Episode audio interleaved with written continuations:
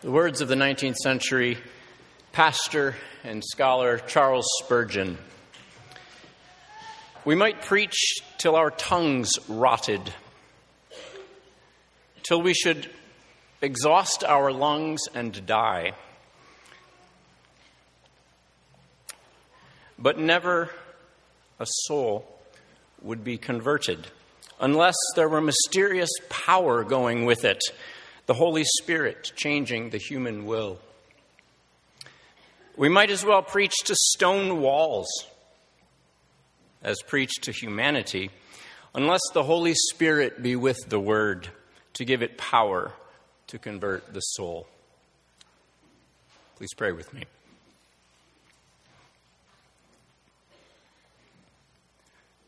Holy Spirit, come with your mysterious power and magnify Jesus Christ among us. Deeply humble the prideful heart of the one who would dare speak in your name. Soften the ears of your listeners that through your word, hearts, souls, minds, strengths would be transformed and empowered, all for the increase of your glorious kingdom. In your matchless name, amen. In a, in a nineteen ninety-seven issue of Morning Glory, an account of the British Lord Melbourne's response after hearing a certain preacher went something like this.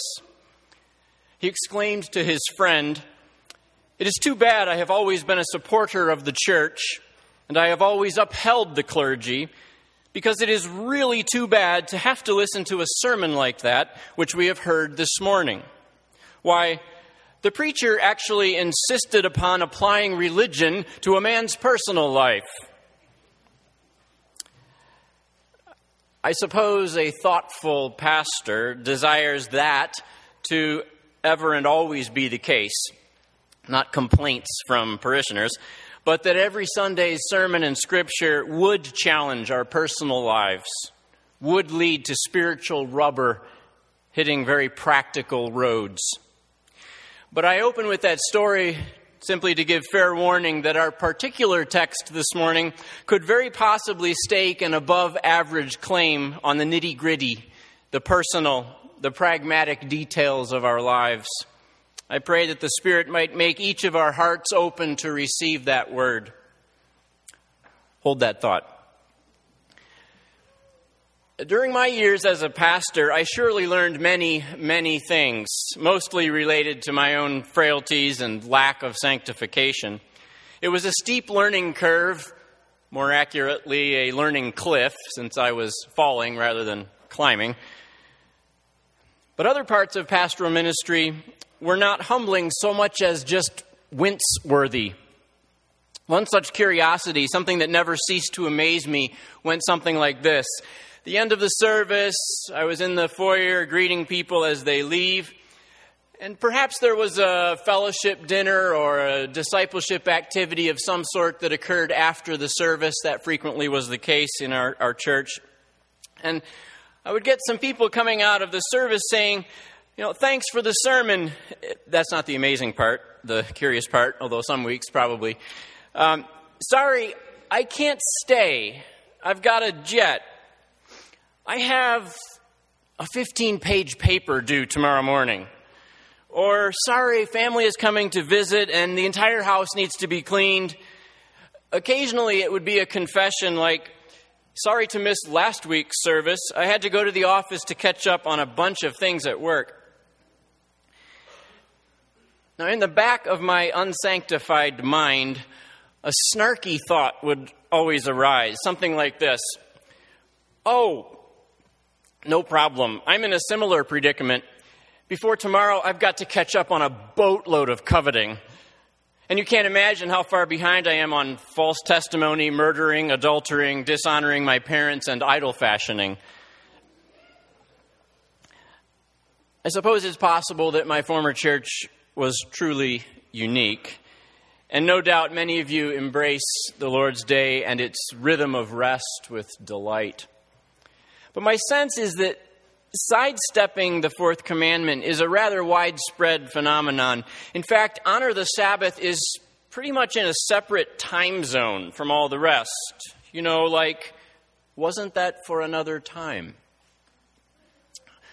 However well believers do or don't live up to the other nine commandments, we at least regard them as, as valid, important, legitimate standards of, of right and wrong.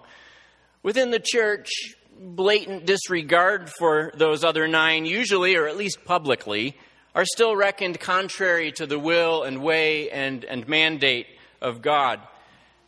So why does number four often merit little more than a wink, wink? Hear the word of the Lord from Exodus twenty, verses eight through ten. Remember the Sabbath day by keeping it holy. Six days you shall labor and do all your work, but the seventh day is a Sabbath to the Lord your God.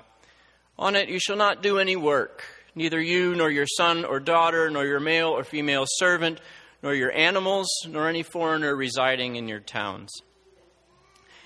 It's not like this text is an arcane superseded ceremonial law that would indict me for wearing a fifty-fifty cotton polyester blended fiber t-shirt. The, the mandate of Sabbath is no less than one of the ten foundational moral boundaries with which God marks his chosen people. The divine calling to a rhythm of rest is, is spectacularly important. A persistent theme throughout Scripture. Over a third of the almost one hundred fifty uses of the term Sabbath occur in the New Testament. It's not just a topic buried deep in Leviticus and Numbers. When Paul heralds in Romans fourteen the freedom that one person considers one day more sacred than another, another considers every day alike, each of them should be fully convinced in their own mind. The apostle is almost certainly not undoing a weekly Sabbath, or at least so almost all the scholars would say. He's confirming that the Gentiles do not need to heed a raft of designated feasts and ritual festival days that were touted as necessary by pious first century Jews.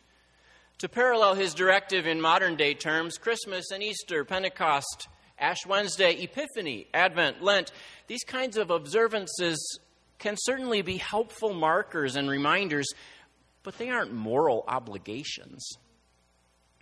And in Mark chapter two, when Jesus responds to the Pharisees' critique of the disciples grabbing heads of grain as they walk along, Jesus is addressing the purpose of Sabbath, not abolishing the existence of it. He dismisses the multitude of ticky-tack rules that rabbis had added, but not the true importance of the day itself. In fact, if you consider Jesus' various teachings related to the Ten Commandments, when did he ever lower the bar? Don't murder? I say don't even get angry. Don't commit adultery? I say don't even lust.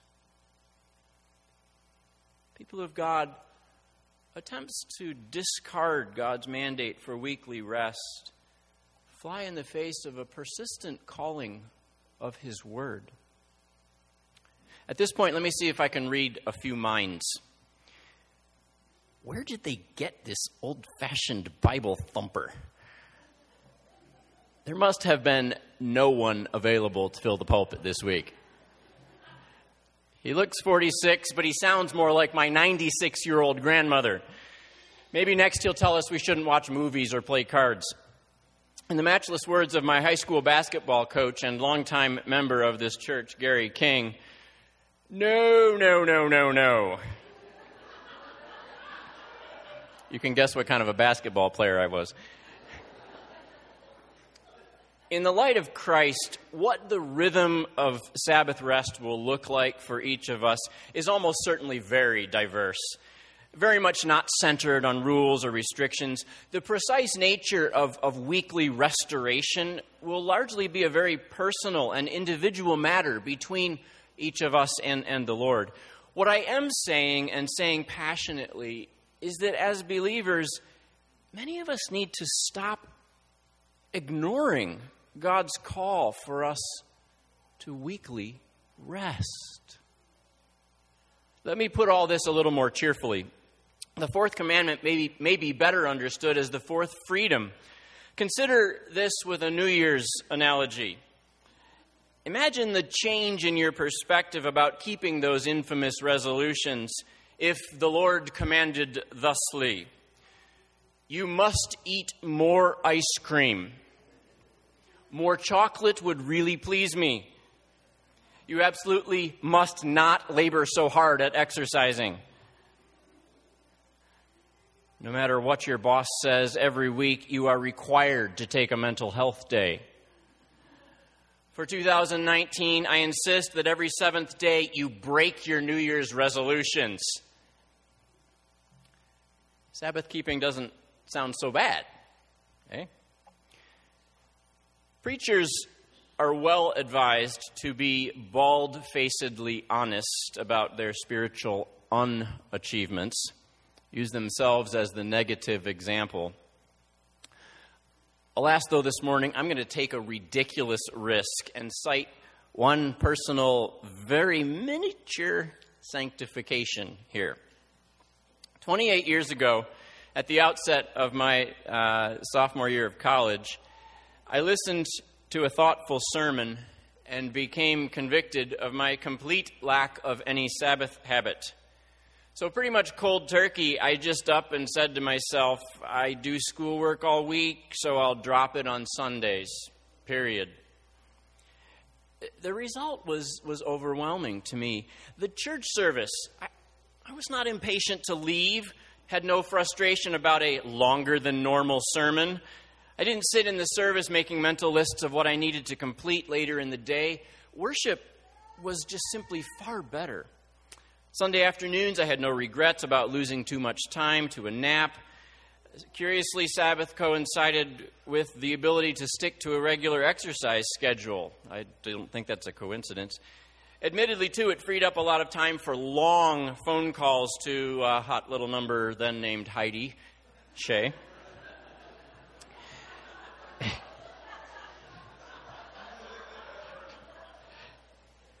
And my grades? No big deal. Uh, sure, I probably bombed a Monday morning quiz or two. I certainly lost a Saturday or two paper writing.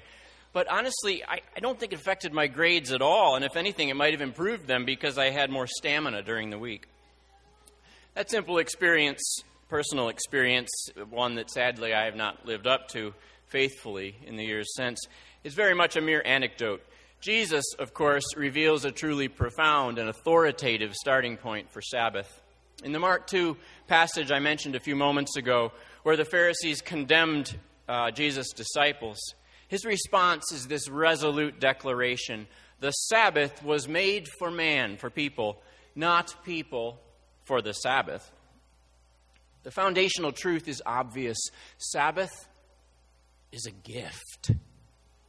Sabbath is a gift. It's not a taskmaster, a slave owner intent on giving us back-breaking duties. Sabbath is one of our true master's gracious gifts to his children. Jesus presents to you the fourth commandment, not as an annoying burden, but as a liberating, abundant life blessing. Okay, but let me put on my inner adolescence and posit a question. Why? Perhaps we should have asked first, why? Why Sabbath? I'd just like to suggest two broad answers that can be readily drawn from God's Word. The first is straightforward and unsurprising, found right in our Exodus passage, chapter twenty, verse eleven. Keep the Sabbath, for in six days the Lord made the heavens and the earth, the sea and all that is in them, but he rested on the seventh day. First major reason for Sabbath is that creatures flourish when they imitate their Creator. We are made in God's image, and we follow in the pattern he has laid down. Even though God doesn't need the kind of physical rest that his creatures require, his pause indicates the goodness of savoring, savoring the fruit of labor and preparing for more. His creation is designed with the need for seasons and cycles, hard work and refreshment. We pause because the Creator pauses. But there's a crucial second reason. Are you aware that the Ten Commandments are actually found twice in the Bible? Typically, we think of the Exodus twenty listing, but they are also recounted in Deuteronomy five. And the accounts are nearly identical, except, curiously, in the presentation of the fourth commandment. Whereas Exodus twenty's rationale for Sabbath is essentially rest because God did, the Deuteronomy five version offers a different reason. Observe the Sabbath day by keeping it holy. Remember that you were slaves in Egypt, and the Lord your God brought you out of there with a mighty hand and an outstretched arm. Therefore, the Lord your God has commanded you to observe the Sabbath day. Remember that you were slaves, that the Lord brought you out. Therefore, the Lord your God has commanded you to observe the Sabbath. Do you see the connection? In the bondage of Egypt, God's people had no Sabbath, no rest, no freedom to cease working. They were never permitted to pause in their brick making. Deuteronomy tells us that the Sabbath is a sign and reminder that God frees his people. Without God's salvation, we have no true rest, no true Sabbath. Kind of ironic how easily we can perceive the day as an obligatory burden when God has instituted it to proclaim the opposite. The Sabbath, in a way, like baptism and communion, is a visible manifestation of a deeper, higher, invisible reality. Through his work on the cross, God has freed us from labor, from slavery to sin. His work provides us with true, eternal rest. We could even say that observing the Sabbath, hope I don't overstate this here, has a sacramental hint of do this in remembrance of me. Remember the Sabbath, and in so doing, remember the ultimate rest I have given you. Enact this literal, visible rest, and in so doing, mark my provision of redemption. Sabbath is a symbol of salvation. Sabbath is a symbol of salvation. Augustine's pronouncement, or Augustine, or Augustine, however you may wish. His pronouncement sums it up rather pithily. Our hearts are restless until they can find rest in you.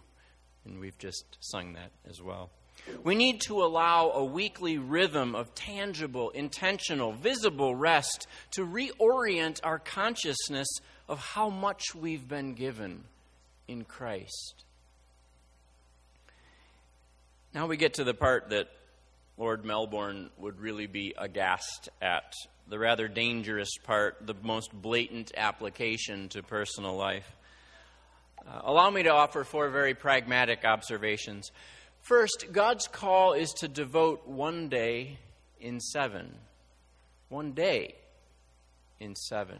This is a, a creational principle. It can't be approximated with an hour of rest here, a trip to the park there. Think about it in terms of sleep. Naps may get you through, but a full night's sleep is what you really need. Similarly here, we were we are created, designed, intended for a day of rest every seven. Sabbath is a full day every seven, not the sum total of many mini rest times that simply enable you to keep running on the hamster wheel. Oh, but Huizinga, I'd never get anything done. Or, that's just totally unrealistic in this day and age. Well, God is able to do miraculous things for you and help you accomplish more than you expect in six days, but that isn't exactly the norm. More than likely, if you take a day off, you probably will accomplish less. But guess what? When we get less done, God gets more done. Don't take that too far, of course. But seriously, why do we consider achieving so important?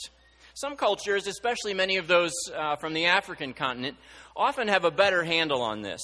But at least in Western cultures, when people meet for the first time, invariably after, oh, what's your name?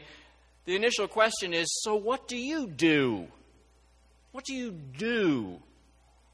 Have you ever given thought to how much of our personal identity we wrap up in doing rather than being? How easy it is to tie our worth to our labor rather than to who and whose we are?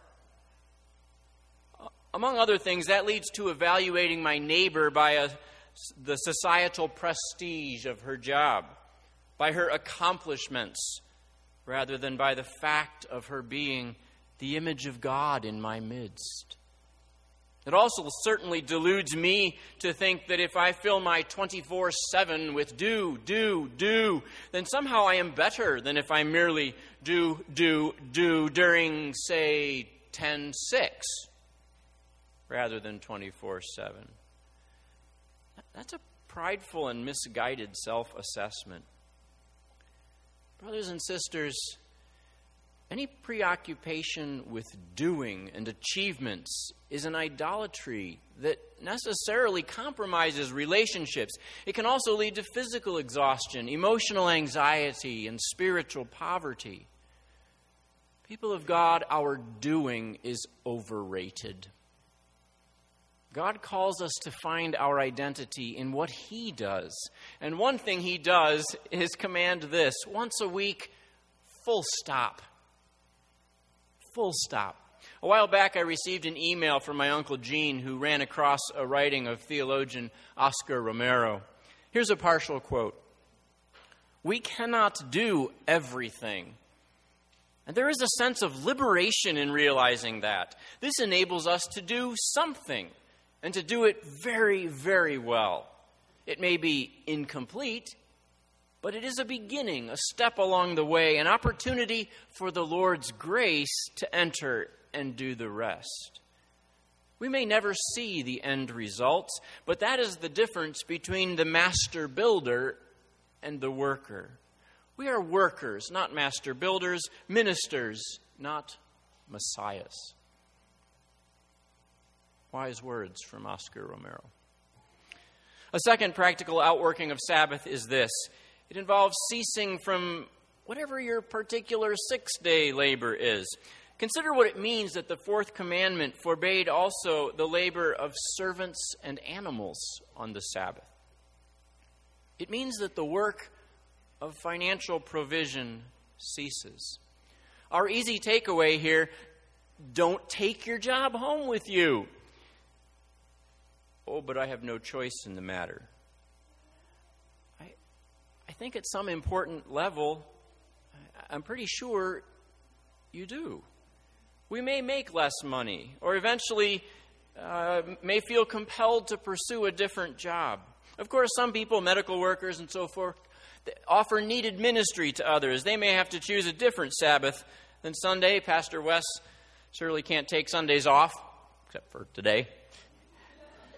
Here's a related musing. I rather wonder if parents of young children might be in the same boat as far as a non-traditional day for Sabbath. I mean, seriously, the whole solar system has to align to get three kids all pottied and changed and faces wiped and breakfast stains removed and shoes staying on and the car seat transferred and on and on. Just a thought. If your job is primarily in the home and your six days are filled with laundry and cleaning and cooking and transportation duty and whatnot, do those another day. So you have to wear a different outfit Monday morning. Big deal. So there's some dirt on the floor for another day. Whatever. Perhaps another dweller may reckon, reckon the magnitude of the task and pick up some of the slack on Tuesday, you know. Students, your job is studying, so drop the stinking homework. Okay, I guess I am a ninety-six-year-old grandmother now, but anyway. But I've got a test on Monday, but I have to finish this essay. Try Saturday or hand it in on Tuesday instead. Take the lower grade and kiss it up to God. I, I doubt anyone cares that in seminary I got a B instead of an A in Hebrew. My defense, I guess, would be that following Shabbat was more important to me than being able to read it. all of you, simply consider what is not your six-day labor. For me, throughout years of church ministry, swinging a hammer or mowing the lawn were frequently Sabbath activities for me. Am I a heretic? I certainly hope not. Such physical activity, given the content of my previous six days, was definitely not working. It was seriously restful. A little carpentry or raking leaves was rejuvenating and refreshing because it's the opposite of what I did most of the week. In the light of Christ, and, and if I've been too, too much of a pulpit pounder, just hear this. In the light of Christ, the definition of rest is no fixed standard like that found in the Israelite ceremonial law. Instead, discern it with a prayerful good faith assessment of whatever is a respite from the previous days in your week. There's no chapter and verse to cite for this third very practical, very practical Sabbath nudge, but that's largely because Paul and Peter and Matthew couldn't Instagram each other about it. I'll present it as a legitimate, non-rhetorical question. Is time on your electronic device restful? I'm guessing there are ways and times that it may well be, but I personally need to spend some time pondering a thought that struck me this week. Distraction is not the same as rest. Distraction is not the same as rest. Considering how much we were on devices the previous six days, a seventh-day Sabbath from at least social media might not be such a bad idea. At minimum, something to consider. No pomposity or judgment about that from me. Um, I, you know, feel compelled to consider whether faithful Sabbath will require a with- rhythm of rest from our endless virtual connectedness, but I was on Facebook this morning myself. But do we need a Sabbath from incessant availability, nonstop editorializing, obligatory responses? And finally, a fourth practical outworking of Sabbath.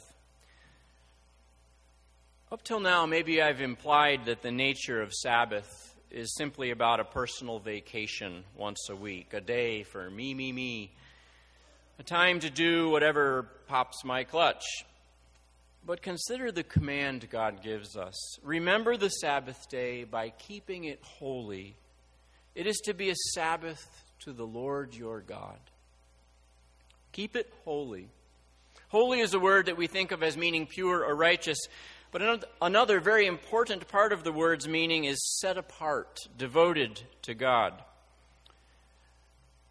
Does that pop your balloon a little? Just when I thought I actually had permission to mellow out for a day?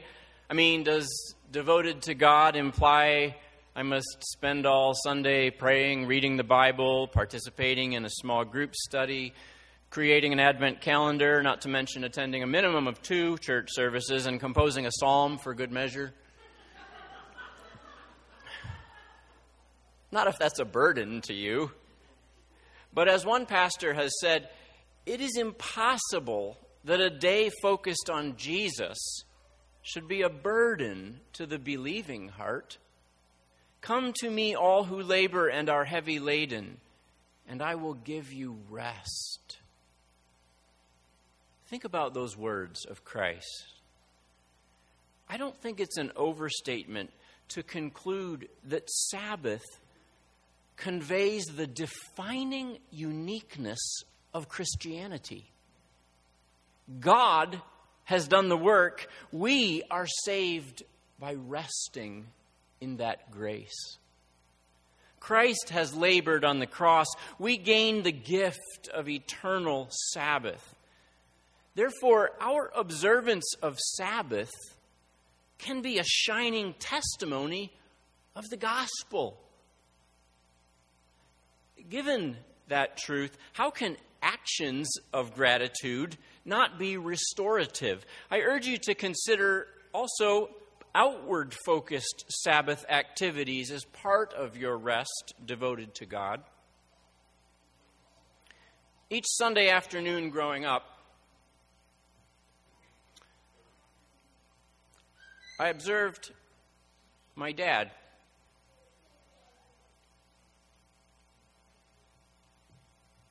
Visit Richard Steinemann, a man with terminal multiple sclerosis declining in the Houghton nursing home each week. Right out our window, I could see the nursing home. Dad would chat about various things with Richard, but always, too, would read from Scripture. Richard's paralysis progressed to the point where he could no longer speak. I'm sure that Sunday visitation required a measure of sacrifice from my dad.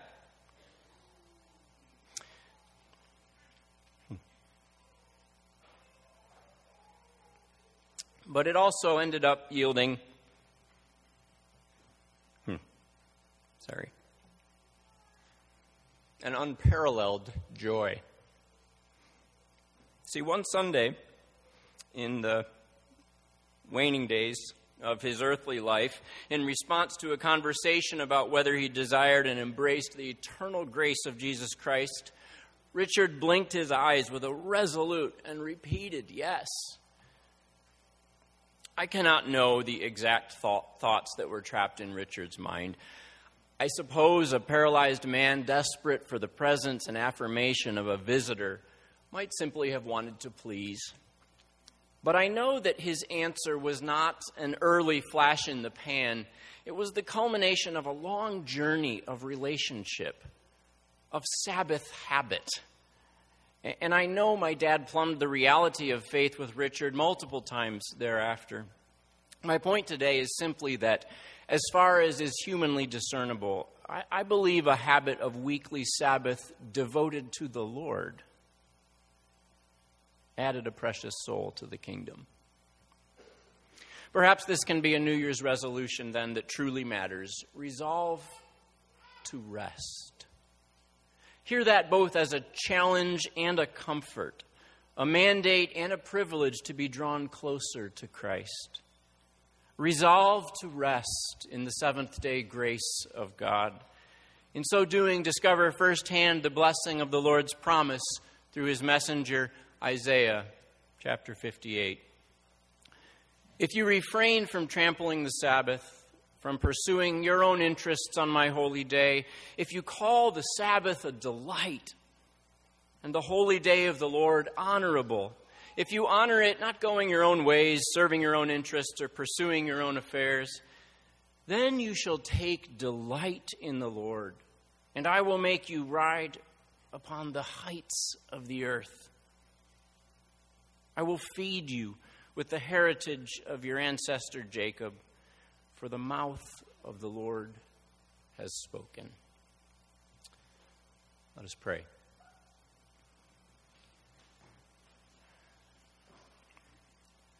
O God, grant us strength to rest. May we use the title Lord's Day truthfully and with joy, in the name of the one who has freed us. Amen.